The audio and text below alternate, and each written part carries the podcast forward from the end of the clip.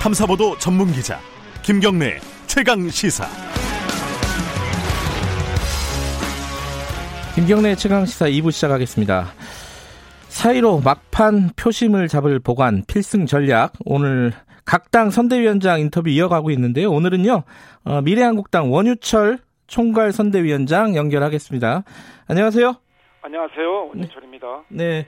지금 선거운동 한창이실 텐데. 네, 그렇습니다. 어, 돌아다녀 보시면 어떻습니까? 현장 반응이?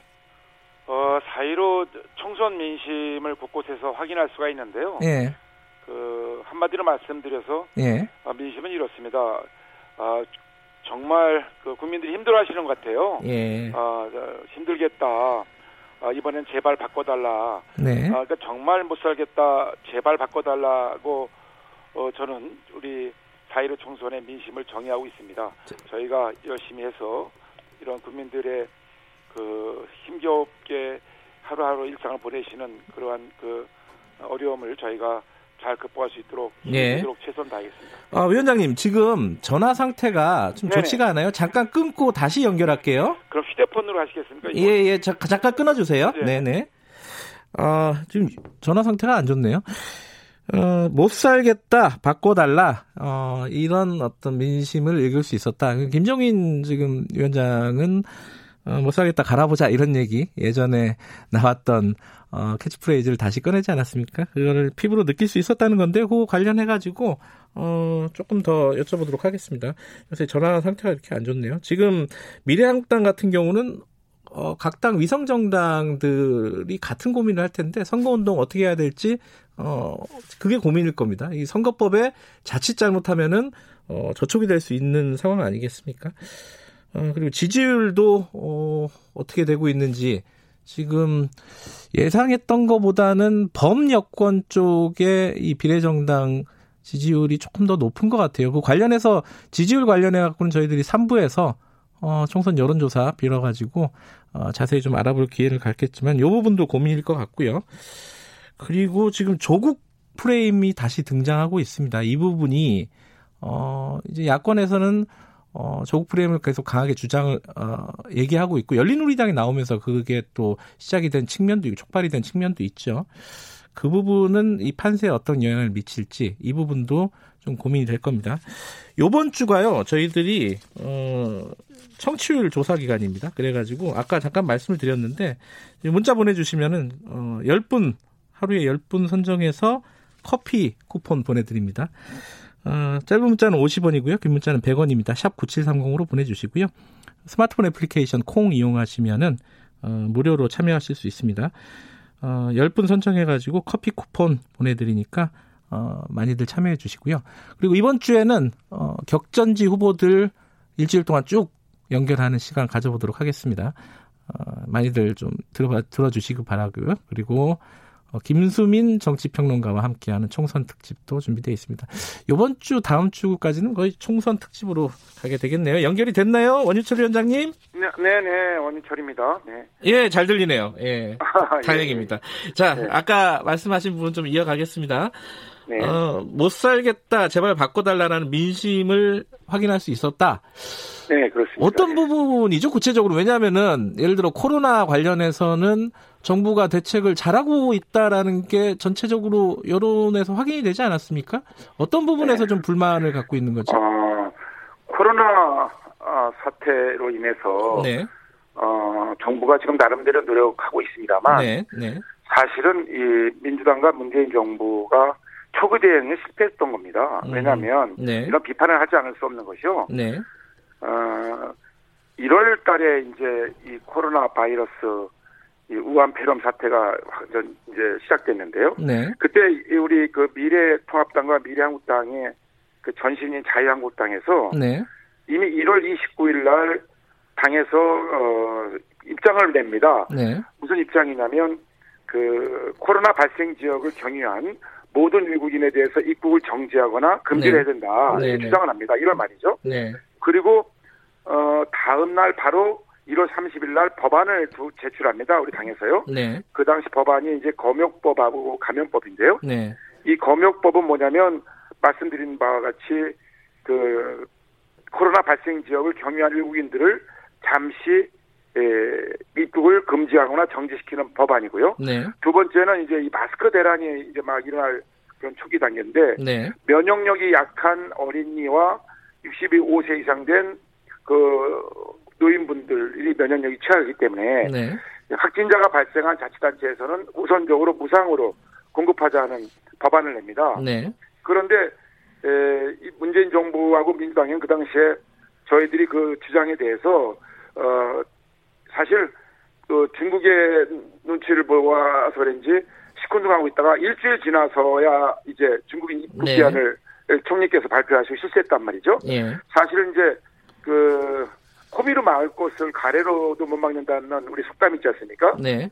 그래서 그런 안타까웠다는 얘기를 말씀을 드리지 않을 수가 없고 만약 그 당시 정부와 여당이 우리 자유한국당 주장에 귀를 좀 기울였다면 네. 또 즉, 즉각 시행했다면 지금 싱가포르나 대만, 베트남이 그 지금 완전히 코로나 아, 사태와 관련돼서 잘 대처하고 있지 않습니까? 이거보다 네. 훨씬 더 우리가 잘할 수 있지 않았을까 이런 안심이 음. 있죠. 네. 아, 그렇지만 그렇지만 뭐 어, 지금 그 훌륭한 우리 대한민국의 그 의료진과 네. 또 보건당국 공무원들 많이 고생들 하고 있는데요. 특히 국민들의 적극적인 동참으로 인해서 이 위기를 잘 극복하고 있습니다. 어, 아무튼 이 코로나 종식을 위해서 뭐 이제 불편함을 감수하고라도 우리가 또 협조를 해야겠죠. 네. 그 지금도 외국인 입국 차단해야 된다고 보시는 거예요? 아니 이미 이제 상황이 늦어버렸어요. 아, 상황이 예. 늦어버렸고 예. 어 지금 이미 본물처럼 터져버렸죠. 네. 초기에 저희가 잘 대응했더라면 어 당시 중국에서 그 우한이나 허베이성에서 이제 우한 폐렴 이 네. 코로나 바이러스가 어 창궐하기 시작할 때 예. 북한이나 몽골이나 홍콩 이런 데는 아예 국경을 폐쇄해 버렸어요. 음. 국경을 폐쇄했는데 그래서 이제 그런 여러 가지 대응을 해나갔지 않습니까? 네. 우리는 이제 우리 국민들은 뭐 국민들까지 못 오게 하는 건 아니었고요. 네. 외국인에 한해서 어, 입국을 정지하거나 금지시키자고 했던 거죠. 네. 예. 근데 지금 말씀하신 부분이 이제 초기 대응에 실패했다 이런 부분도 있을 것 같긴 한데 최근에 그 여론 에, 뭐죠 해외 외신이나 이런 걸 보면 한국을 코로나 방역의 모범 사례로 이렇게 뽑는 외신들이 굉장히 많지 않습니까? 이 부분은 어떻게 보세요? 예. 아까도 말씀드린 바와 같이 예. 우리보다 잘하는 나라는 보도가 안 되고 있어요. 지금 아. 아... 까 대만이나 싱가포르나 베트남 같은 데는 예. 거의 그뭐 저 이 코로나 바이러스로 인해서 사망자가 거의 안 나타나고 있습니다. 네. 예. 잘 관리가 되고 있고요. 예. 다만 이제 뭐 우리도 우리 훌륭한 의료진하고 네. 국민들의 적극적인 동참으로 잘 지금 그나마 아, 막아내고 있는 거죠. 예, 알겠습니다. 저, 저 지지율 관련해서 좀 여쭤볼게요. 지금 미래한국당 지지율만 보면요. 범여권이라고 할까요? 어, 더불어 시민당 그리고 어 저기 뭐냐 어, 열린 민주당 아 이름들이 다 헷갈리네요. 열린 민주당 그리고 뭐 정의당까지 포함할 수도 있을 것 같기도 하고요. 자, 다 합하면은 어 미래 한국당보다 꽤 높습니다. 이 부분 어떻게 보세요? 예, 지금 이제 한국갤럽에서 네. 여론조사를 발표했는데요. 네. 최근에요. 네. 3일날. 음, 예상 득표율을 보면 우리 미래한국당이 31%고요. 예. 가장 높죠. 네. 그다음에 더불어시민당이 26%로 그 뒤로 이어가고 있고요. 네. 정의당이 15%, 네. 열린민주당이 12% 이런 순입니다. 네. 그래서 이제 최근에 뭐 다시 여론조사에 있어서도 우리 미래한국당이 비례정당 중에서 가장 높은 지지율로 조사되고 있는데요. 네. 어, 문제는 예, 말씀하신 대로 보험요건 비례정당들이 합산하면 네. 저희가 뒤지고 있어요. 예. 그렇기 때문에 어, 우리 미래한국당은 겸손하게 국민 여러분께서 이 문재인 정부의 실정을 막아내고 견제할 수 있는 힘을 네. 저희에게 부여해달라는 호소를 지금 계속 드리고 있고요. 예. 지금 이번 총선에서 예. 우리 야당에게 힘을 좀 넣어주지 않으시면 네. 이 코로나 사태 이후에 에, 문재인 정부의 경제 성 저, 어, 경제 실패를 계속 이어갈 수도 있다. 네. 아, 여러 가지 에, 국정 운영에 대해서 그 어, 견제하지 못하면 네. 어, 굉장히 어려운 국면에 접어들 수 있다라고 호소하고 있습니다. 예. 예. 근데 지금 말씀해 주신 여론조사 한국 갤럽 거라고요. 네, 그렇습니다. 예. 그거 그 조사 항목 다 말씀해 주셔야 되는데 어 지금 혹시 예상 득표율에서 말씀드립니다. 아니 아니요. 그 뭐 표본 오차라든가 뭐 이런 부분들 조사 방식이라든가 이런 거 말씀해 주셔야 되는데 아 지금 모르시면 저희들이 홈피 홈페이지에 공개를 네네, 다, 선거 관련에 다 있으니까. 예, 네네. 공지를 하도록 하겠습니다. 네네. 네네. 그런데 그 지금 미래통합당, 그 모정당이라고 할 수 있지 않습니까? 미래통합당의 지지율이 전부 미래한국당으로 연결되지는 않는 것 같아요. 좀 누수가 있는 것 같습니다. 이 부분은 어떻게 보세요? 어, 이 미래통합당과 미래한국당은 예. 사실 형제 정당입니다. 그렇죠. 네. 네, 사실 그 저희들이 그 한 몸으로 선거 치러야 되는데 네. 부득이 작년 연말에 네. 이 준연동제 비례제라는 정말 좀 개의한 선거법으로 인해서 국민들의 네. 혼란을 지금 느끼고 계시고요. 네. 이상 가족에 대해서 선거 치르고 있는데요. 네. 서로 시너지를 만들고 어, 선거 운동을 하, 하고 있습니다. 네. 어, 그래서 어, 미래통합당의 지지가 미래한국당으로 이어지고요. 예. 또 미래한국당의 지지가 어, 미래통합당으로 이어질 수 있도록 예. 저희가 정책 연대 또 공동 캠페인 통해서 지금 어, 선거 운동에 임하고 있다는 말씀드립니다. 지금 주말에 보니까요. 김종인 위원장이 어, 통- 미래통합당이요. 미래통합당 네네. 김종인 위원장이 조국을 살릴 거냐, 대한민국 경제를 살릴 거냐 이렇게 얘기를 하기도 했고요. 어, 황교안 대표도 어, 이, 이, 좀 표현이 좀 과하긴 하지만 조국 종자들을 막아내고 총선에 나온 사람들을 다 떨어뜨려야 된다.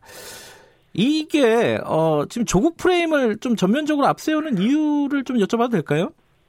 예, 그 문재인 정부가 내세운 그 가치가 공정과 정의가 아니겠습니까? 네. 예, 공정과 정의로 상징되는 이 문재인 에, 정권이 조국 사태로 완전히 무너져 내렸다고 저희는 보고 있는 거죠. 네. 그래서 어, 이번 총선을 통해서 지금 민생과 경제 에는 이미 엉망이 되었고요. 네. 외교 외교 안보도 구멍이 뚫려 있습니다. 네. 아마 아시는 바와 같이 경제적인 측면에서도 보면 소득 주도 성장이라는 경제 정책이 결국 어, 실험만 많이 드러나 버렸고요. 네. 또 어, 외교 안보 측면에서도 북핵 문제를 해결했다고 나선 이 정부가 사실 북핵 문제는 1mm도 해결하지 못하지 않았습니까? 오히려 음. 북한의 핵과 미사일만 고도화시켜 버렸죠. 네. 또 사회 정의 공정 가치를 구현하겠다는 이 문재인 정부 조국 사태로 인해서 네. 대한민국 두동강을 내- 내버렸어요. 예. 그래서 우리 에, 미래한국당에서는 이번 15대 아니 20 21대 4.15 총선에서 어, 반드시 국민과 함께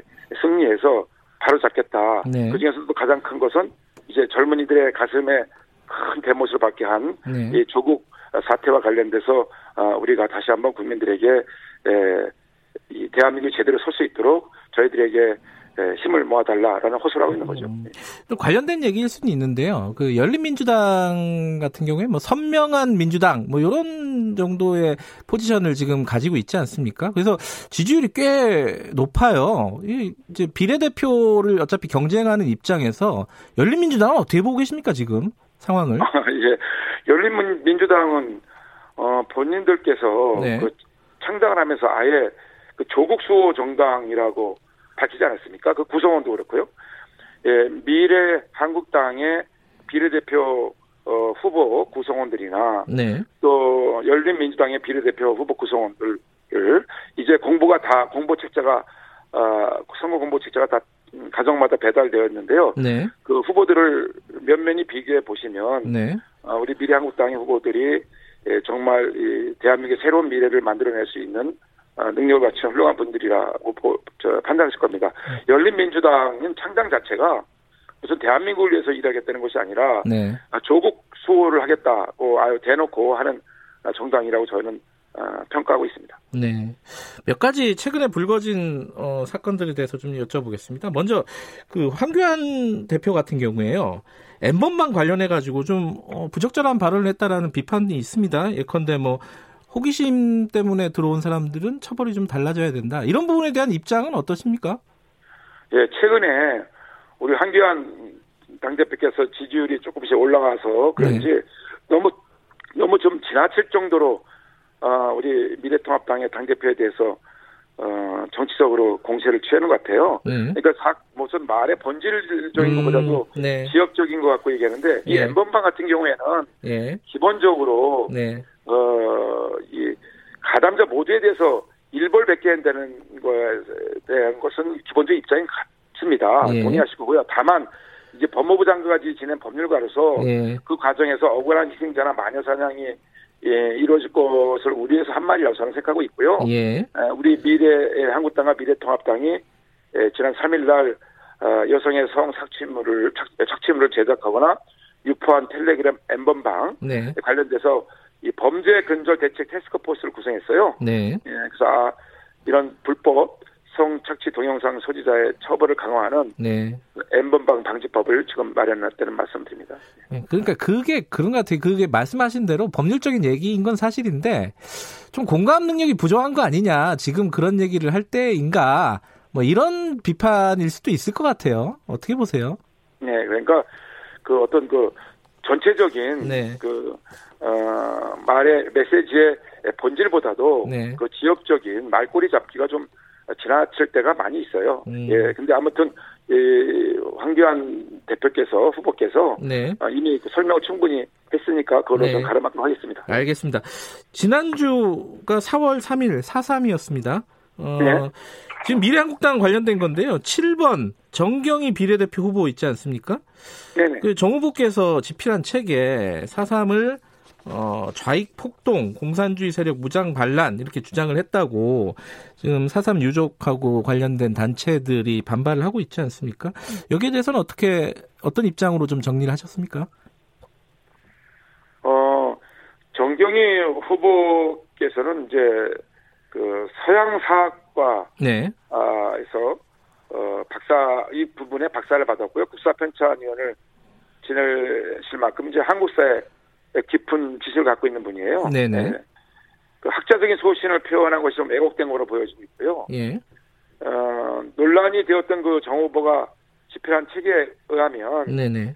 그4.3 사건을 일으킨 사람은 남노당 제주도, 제주도 당이고요. 예.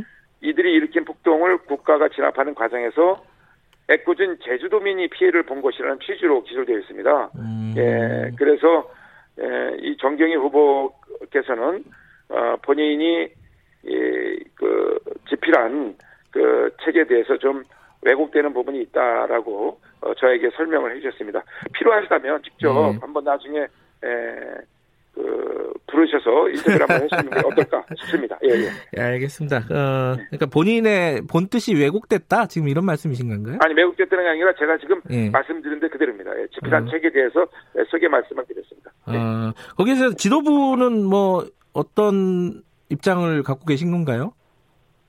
지도부는 지금 정경희 후보님의 설명과 네. 그 입장을 들었죠, 충분히. 음, 예. 충분히 듣고 예. 이해한다 이런 뜻인가요? 네. 그러니까 정 후보님 생각을 받아들인다 이런 뜻인가요? 아니, 지도부의 입장하고 네. 정경희 네. 후보의 입장하고 예. 역사관이나 세계관이 같을 수는 없지 않습니까? 예. 예.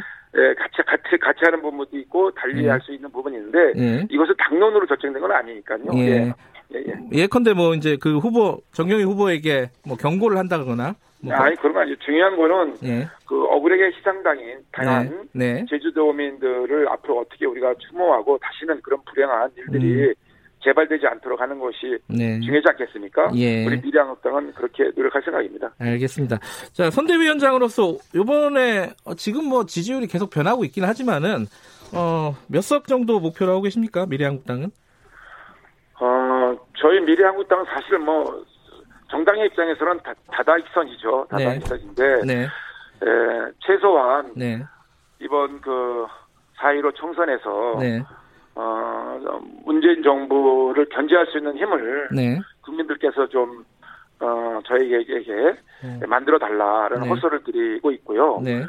어, 미래 한국당과 미래통합당이 네. 예, 그러니까 지역구와 비례정당이 합산해서 어, 과반수 정도 의석을 확보해야지만 네. 어, 우리가 어, 새로운 또 비전을 가지고 어, 대한민국의 새로운 희망을 만들 수 있다. 네. 무엇보다도 문재인 정부 지난 3년 동안에 이 모든 어, 이 국정 전반에 관한 어, 실정에 대해서 우리가 막아내고 더 이상 이것을 연장하지 못하도록 네. 어, 저희에게 과반 의석을 확보해 달라라는 네. 호소를 끊임없이 지금 하고 있습니다.